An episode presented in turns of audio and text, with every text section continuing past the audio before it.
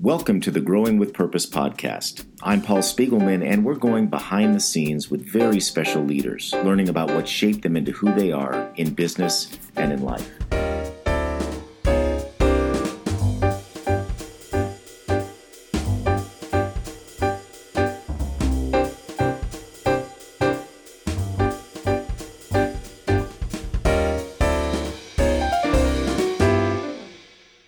As a business owner, are you continually searching for less stress, more time freedom, and increased profits? Prosper for Business by Mackey might be the solution you've been looking for. Prosper for Business is both an executive coaching program and fractional CFO service designed to deliver exceptional results through increased education, visibility, and accountability. Prosper for Business graduate Jude Hemmen, CEO of Furlong Building Enterprises, said The decision to work with Mackey was a life changer. They truly care about our success and give us the tools to do so. Working with the Mackey team also helped Julie Bach, owner of the Bach Group, see things in the business she hadn't seen before that led her to the business being more efficient, productive, and profitable. Does Prosper for Business sound like the right next step for your business? Visit mackeyadvisors.com slash smallgiants. That's M-A-C-K-E-Y advisors.com slash smallgiants to learn more. My guest today is Lauren Adams. Lauren is a partner and director of operations for the Center for Financial Planning in Southfield, Michigan. She works with clients and their families to meet their financial planning goals. And as director of operations, she oversees the entire service experience for their clients. Lauren is also a graduate of the Small Giants Leadership Academy. Welcome, Lauren. Hi, Paul. Thank you for having me. It's so great to be here. Yeah, I, am so glad to have you on the podcast and to hear about your journey. Uh, first, you know, tell us about Center for Financial Planning what do you guys do? Who do you serve? How many people in the in the business? And maybe a little bit more about your role.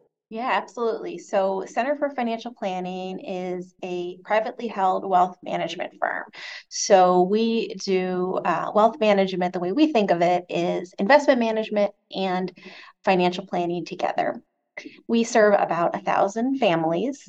And um, right around now, especially after the market pullback last year, it, we manage about one and a half billion dollars in assets for our clients. We are located in Metro Detroit, but we have clients all over the country, and we work with them to uh, our the families uh, to meet all their financial goals, whether it's retirement planning or charitable giving goals or education funding for their children. Um, we really serve as kind of their financial quarterback, uh, managing their investments as well as all aspects of their financial life that we can partner with them on.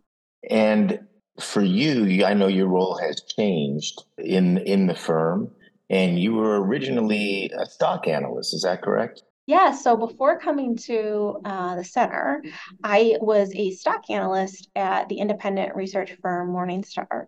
And uh, when my husband and I decided to move back to my home state of Michigan, I pivoted to personal financial planning and I found the center. So um, I have an investing background, which serves me well in my current role. But um, my initial role uh, at the center was overseeing our client service team. So um, our clients have a lead financial planner. Uh, sometimes they have two, another advisor, an associate financial planner, and then a client service professional that helps them with their day to day needs. So I started managing our team of client service associates. And then the role has kind of grown over time to general firm operations. And I felt a call to be more and more involved on the financial advising side of things over time. And that has grown as a portion of my role over time. And that's also allowed the opportunity for kind of others to step up and become leaders and fill some of the, the shoes that I had in the past. Now, when you moved from stock analyst, what was the reason for that? I'm sure you had, you know, could have done something similar when you moved back home. Yeah. Um, why move into financial planning? Yeah, that's a great question. Um, so you know, it was a wonderful way to start my career and really, you know, get my investment chops really is the best way to say it to um, to learn the ins and outs of technical invest in investment principles. Um, but you know, I could spend hours in front of a computer analyzing financial statements and writing reports without talking to anyone, and that isn't um, that just isn't what it isn't me. Um, and also, you know, I um I got the chartered financial analyst um, designation and um, earned my MBA over time when I was at Morningstar. But so pe- so people in my life would, you know, Lauren is a finance person. Let's go to her with all of our finance questions. But just because I knew I covered biotechnology stocks, I could tell you, you know, what I thought about my biotechnology stocks, but I couldn't necessarily tell the people I cared about, you know, what to do with their Roth IRA or how to read an annuity statement. And it was always very frustrating to me that I didn't have that personal financial planning knowledge to help people that were important to me. So when I had the opportunity to pivot with my career and we moved back to Michigan, that is the path I went down. And it has been so rewarding. Mm, that's a great, a great way to transition um, where you felt like um, yeah, I can be good at this job, but it's a little isolating. Mm-hmm. And I can't really use a lot of those tools with the people that mean the most to me in my life. And, and I want to be able to do that. So, you know, kind of make that, that pivot. Um, when when you think about the thousand or so clients that you guys serve, what's a profile? I mean, you know, a lot of times when we think of wealth management, it can be intimidating. Mm-hmm. Do we need mm-hmm. to have a certain amount of money? You know mm-hmm. wh- when do we get to work with somebody like you yeah that's that's another great question and we um we definitely have i would think uh you know a, a unique client base in that um we like to work with what you know one way to say it is the, the millionaire next door so some people that are very down to earth who you know a lot of our clients they're experts in their field doctors business owners teachers just you know people that have saved, done the right thing for years and years and years and years. They've spent their whole life saving and they're approaching retirement. And now they're asked to, do I have enough money to retire? And what do I do? How do I mm. transition from saving, which I have my whole life, to spending? Um, how do I do that? How do I know that I'm I'm not spending too much or too little? So I actually enjoy my money.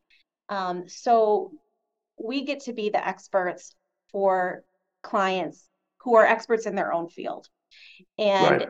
you know it, and that is that is a really unique and special place to be. So i would say our, our typical clients um, find us when they're age 50 to 65 um, but we have plenty of clients that are much younger and much older than that. Um, they value a professional relationship. So you know if somebody wants to do it themselves all the time probably isn't a good fit for us. And you know have um, usually investable assets of about 500,000 or more, but we we can serve people with less or certainly more than that. Um, so that would say I would say is our typical um, mm-hmm. client. And you know something I have experienced myself in dealing with financial planners is this idea that um, you could be a holistic resource for things beyond fi- investing right? And so whether that's tax management or it's philanthropy, how do you guys manage that? Do you do you have those resources in house and say we can do that with you? Do you work with other professionals outside of the center um, to build a team? How have you been able to uh, accomplish that? Yeah, so we definitely take the holistic approach, as you said. We don't just, you know, look at only our clients' investments for only the accounts they manage. That is definitely not how we do things. We look at, as I mentioned earlier, you know, retirement planning, estate planning, tax planning, charitable giving, education planning. And um, so we do that in a variety of ways. The first is that all of our financial planners have to be certified financial planning professionals it's a requirement of our firm. So, you know, we are credentialed in all of those different areas outside of just investments. And we have a very mm. deep um, investment team and investment knowledge here, but we keep the financial planning and the investment management together. We work very closely with our team mem- um, our clients, other professionals. So we don't have CPAs on staff. Um, we don't, you know, we don't have estate planning attorneys on staff. We do actually have a team member that has experience in that, but that's not what we typically do um, we consider ourselves kind of, you know, one of the coordinators for our clients' um, team. So we work very closely with their CPAs, their attorneys. You know, every year when we're doing tax planning, we're talking to the CPAs along just the whole way. Um, and then, you know, when it comes to updating an estate plan, making sure financial accounts are titled correctly so that it actually goes or the client's money goes in the way that they want them to, whether it's to charity or family members down the line. Um, we're kind of in the middle of that team. Yeah, the um, this last week, this last year was kind of ugly from a financial standpoint for a lot of people, and you know, um, how, how, do you guys get through the tougher years like that? What what's the message um, to clients? Because I'm, uh, you know, I learned luckily years ago from yeah. my trusted financial advisor just to you know be a little less emotional and ride yeah. the wave and you know things are going to you know even out over time etc um, and you know then they have their way of kind of saying but look at what we did last year you know yeah. so right. anchoring um, on the um, highest value yeah yeah yeah, yeah. Um, so you know how how did you guys manage to wade through um, the volatility last year Oh yeah. Um, well, I would say, you know, probably a two-part answer to your question. The first is what, you know, what was what we were saying to clients. Um, and it really was a lot of what you just said, you know, um, we we we don't we don't want to panic when things are bad. We plan for we plan for we know that every two to three times in a decade markets will have a negative year on a calendar year basis. So we know it's coming. We want to build portfolios that will with that will meet clients' financial goal regardless of what happens in any year in a given index. So we plan for that ahead of time. And when we're in the thick of it, we're always evaluating if adjustments or tweaks should be made. But usually large scale changes in, in the thick of it are the wrong ones. And mm-hmm. just reminding clients you know looking at their financial goals rather than the absolute dollar number that they might see that day on a statement that they're still on track to meet their goals that we have enough cash or you know sh- short term debt securities set aside for them to meet you know what they might need that year reminding them of that um, is it was our message. And, and, you know we spent a lot of time on, in meetings and calls especially you know as um, in, in the first half of the year when um, there was a lot of geopolitical uncertainty, inflation was rearing its head. We spent a lot of time with clients. Um, it's really where we, you know, prove our value during the hard times. Um, I would say the second part of your question is, you know, how how does the firm or how do what is the message to the team? Um, you know, we've been really lucky. The center has been around since 1985, so we've lived through many market pullbacks and um, now, and we've been lucky enough, even in the 2009 downturn, to never have to have laid anyone off.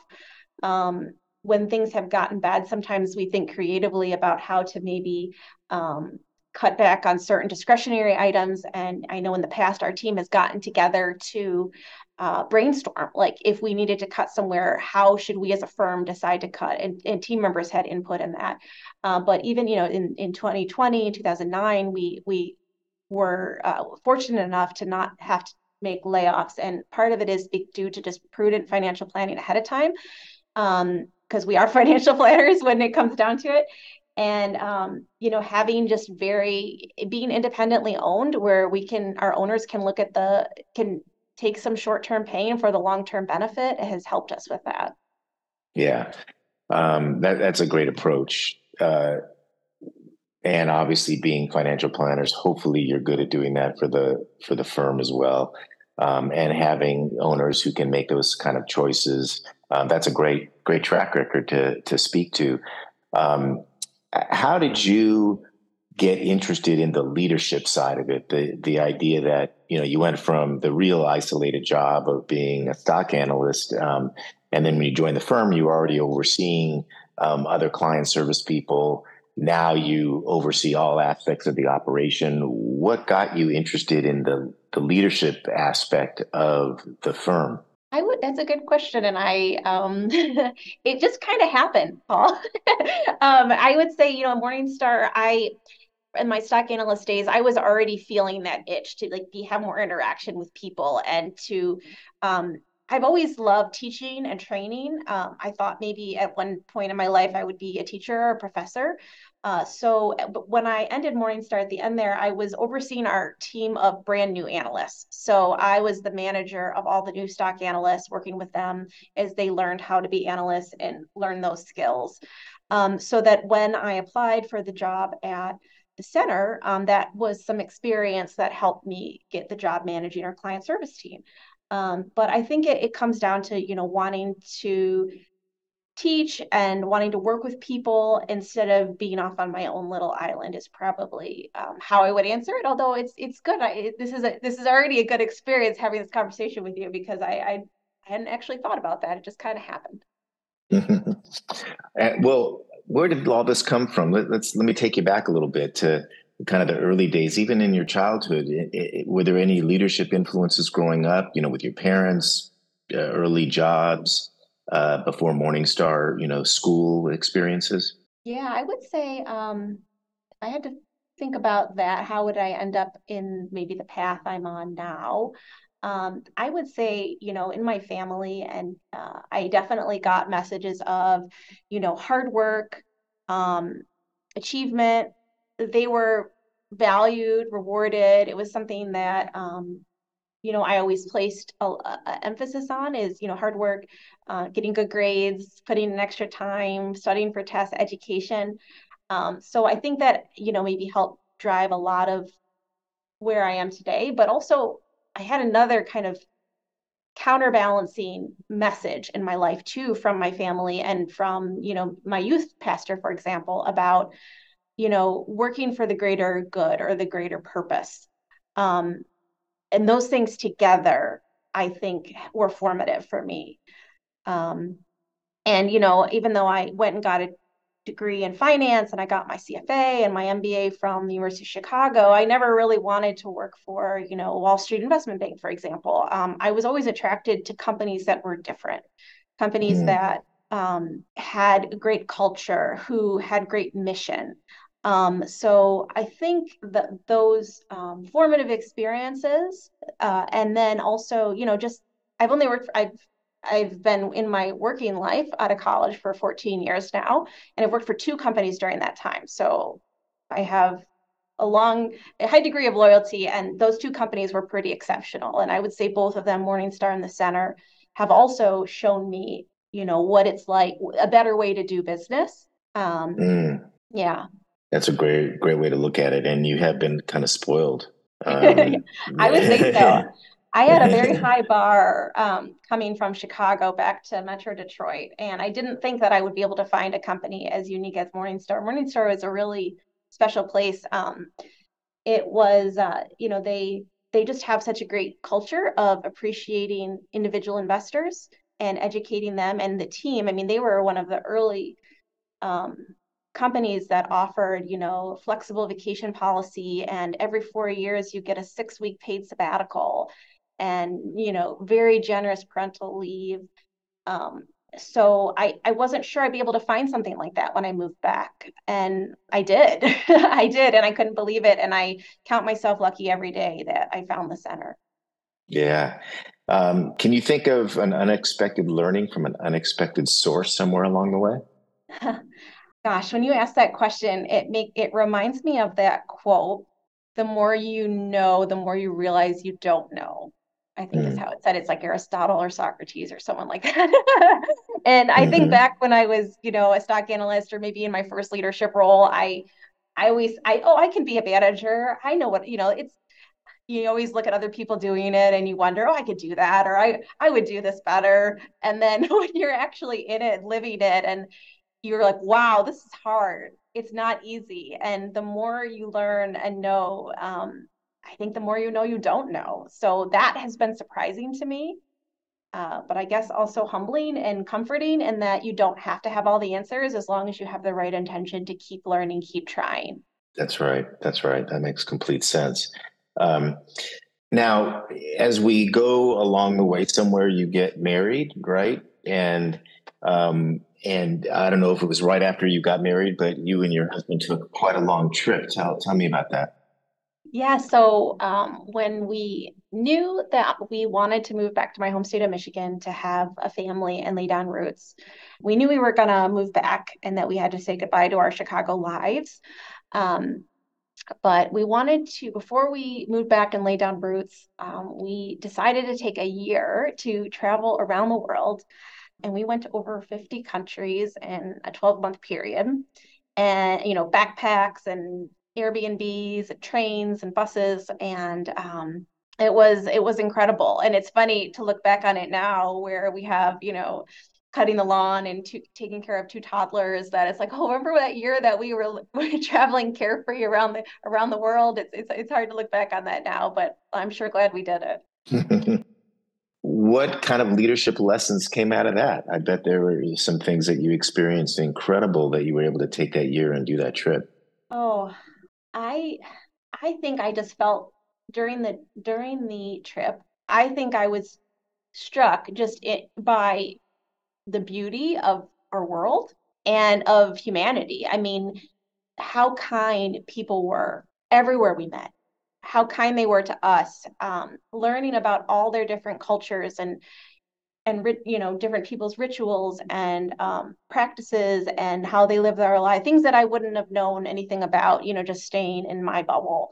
Um, i think that that was I, I, that's probably a leader i mean there's probably a leadership lesson in there somewhere but um, just appreciating people and um, how how the goodness in people i think is is what i've learned. Well considering what the last few years have been like in this world. It's um, I think you were lucky to have had that experience when you did, yeah. and yeah. just you know realize the kindness and humanity that that does exist in the in the world.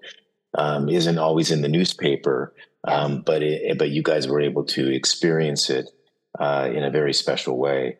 Um, and uh, how how old are your kids now? I have a, a five year old and a three year old. Okay. And they'll never believe that mom and dad did that before they were born. um, and uh, I know it was just a few years ago you went through the Leadership Academy. Um, how how do you balance it all? How do you, how do you how do you do all that? You know, especially with the two toddlers.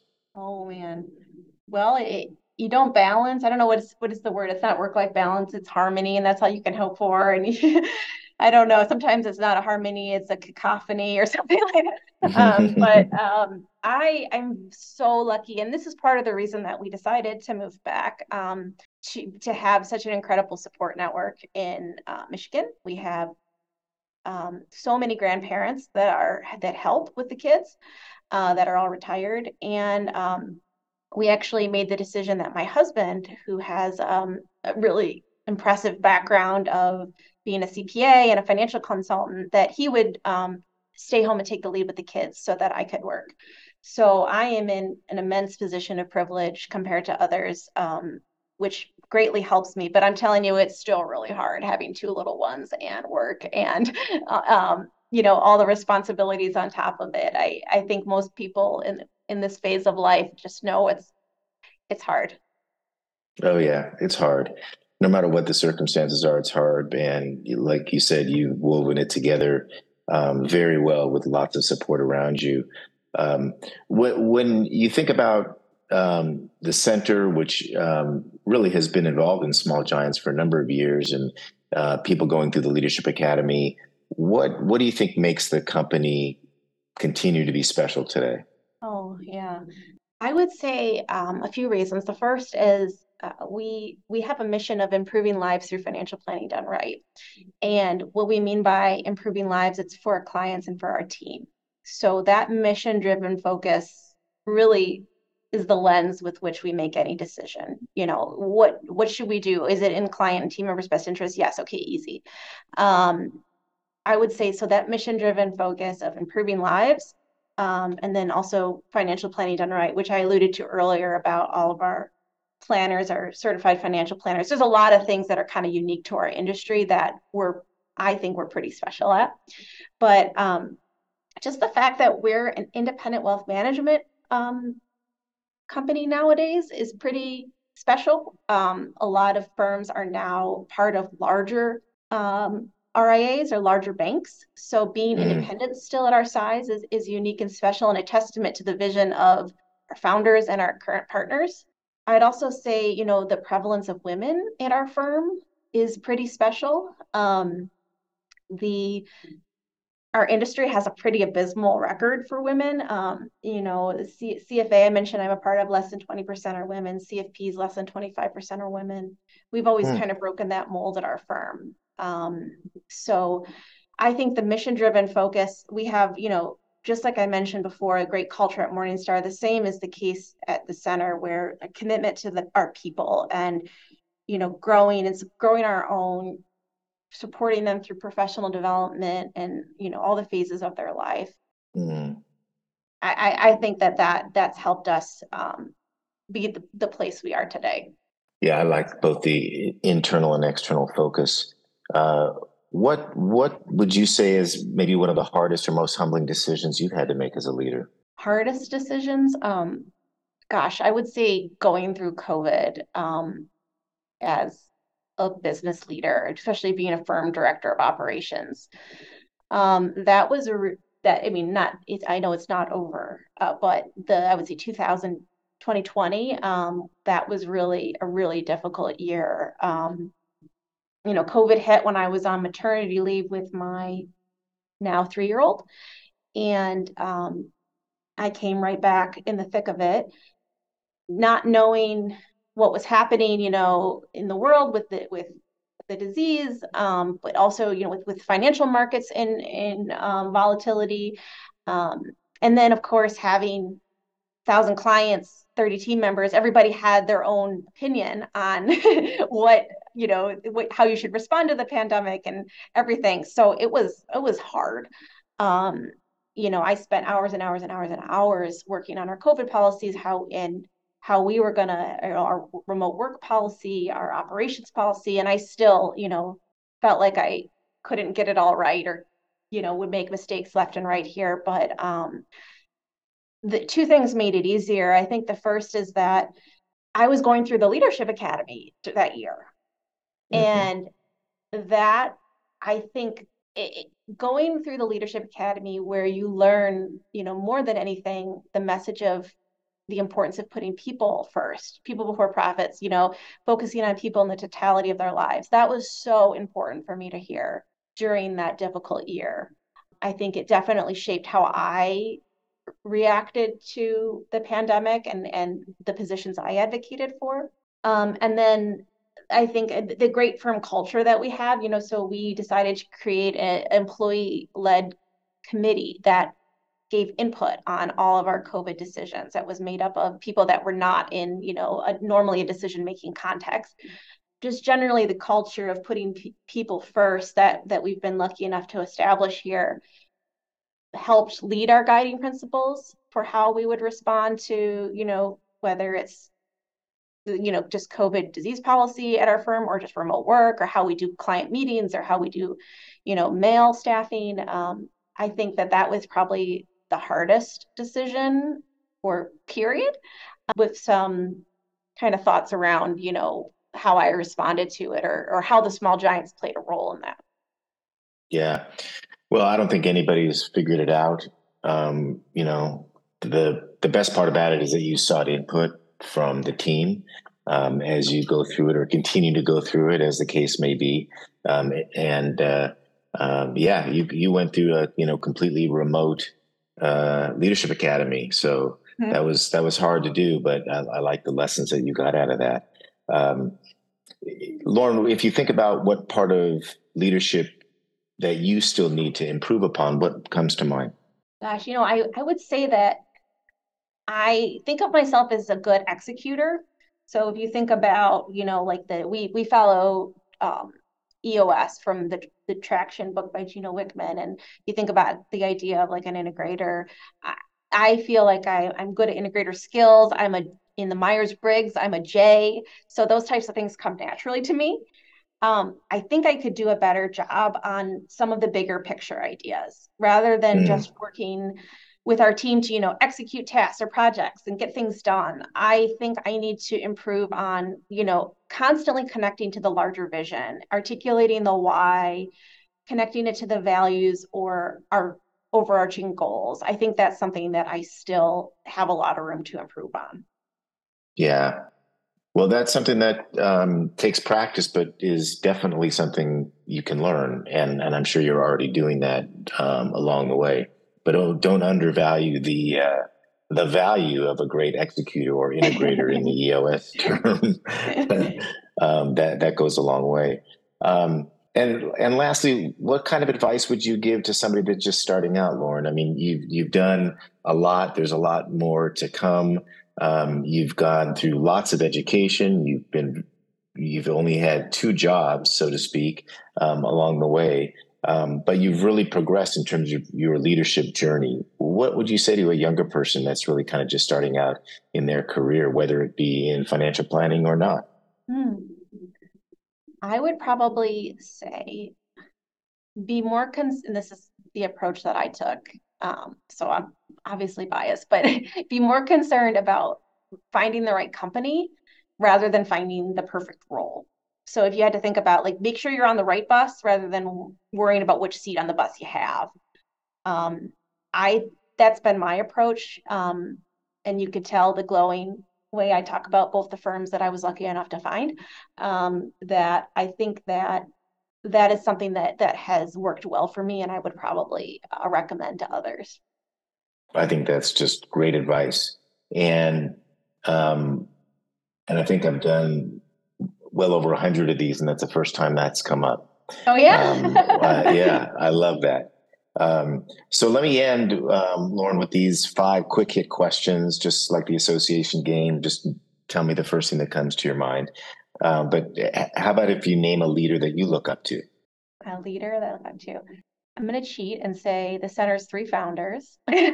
leaders like globally, I would uh, their their names are Estelle Wade, Marilyn Gunther, and Dan Boyce. Um, I think that they, you know, 1985 founding a financial planning firm when the industry itself was in its infancy, and having two of the three founders, especially back then, being women, is a testament to all three of them.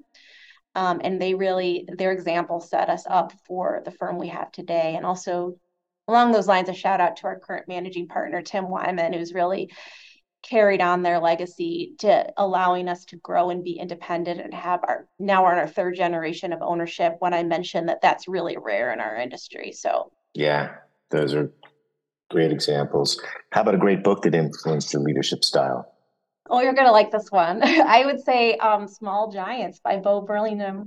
I um, when I heard about Small Giants, I read that book, and then I, later I participated in Leadership Academy.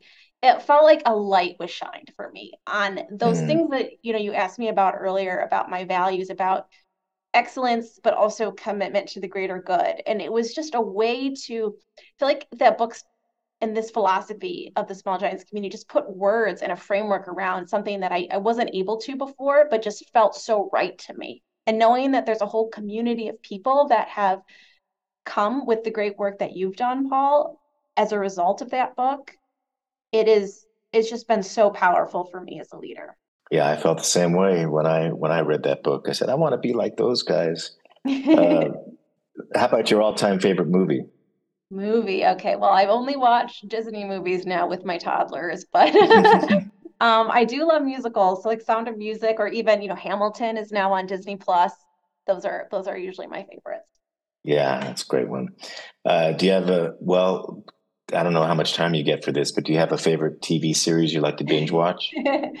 um my husband and I are big game we're big Game of Thrones fans. We read the books and watched it all the way through. So usually I would say Game of Thrones if I had to answer one, but yeah, that's a great one. And lastly, what's something about you that many people don't know? I probably would say the fact that um, you know, my husband and I did that one year around the world trip. Well, now everybody knows if they listen to this, but that would be something that most people don't know. And knowing me, like I said, I'm a pretty much uh, safe conservative person is kind of out of character for me to quit my job and travel around the world. So a lot of people are surprised to hear that. Yeah incredible experience. Uh, well this has just been great lauren. I, I want to reflect on some of the things that you said that that touched me. Um, and and a lot of it to me has to do with um, self-awareness because you were and risk you know um, and you may consider yourself conservative but i think you were able to take some risks along the way by knowing yourself you know just how as a stock analyst you felt kind of isolating uh, isolated in that role. You wanted to be able to help people close to you with information that would be helpful to them and that got you into this idea of financial planning. Um, interesting how your firm approaches this holistic approach to clients that that you know you don't necessarily have all the resources in house but you put a team together that makes sure that all of those are covered. And um, I think that's really important. Uh, the the fact that you knew that you always loved to teach and train and thought you know someday you might be a professor. Uh, so even from at morningstar overseeing the stock analysts that's really what drove you is this idea of serving people who serve people. And um, some of that came from your family, uh, who created the values of hard work, good grades, achievement. And I can just picture you as a very good student growing up. um, the youth pastor who said, you know, eh, at the same time, you want to work for the greater good.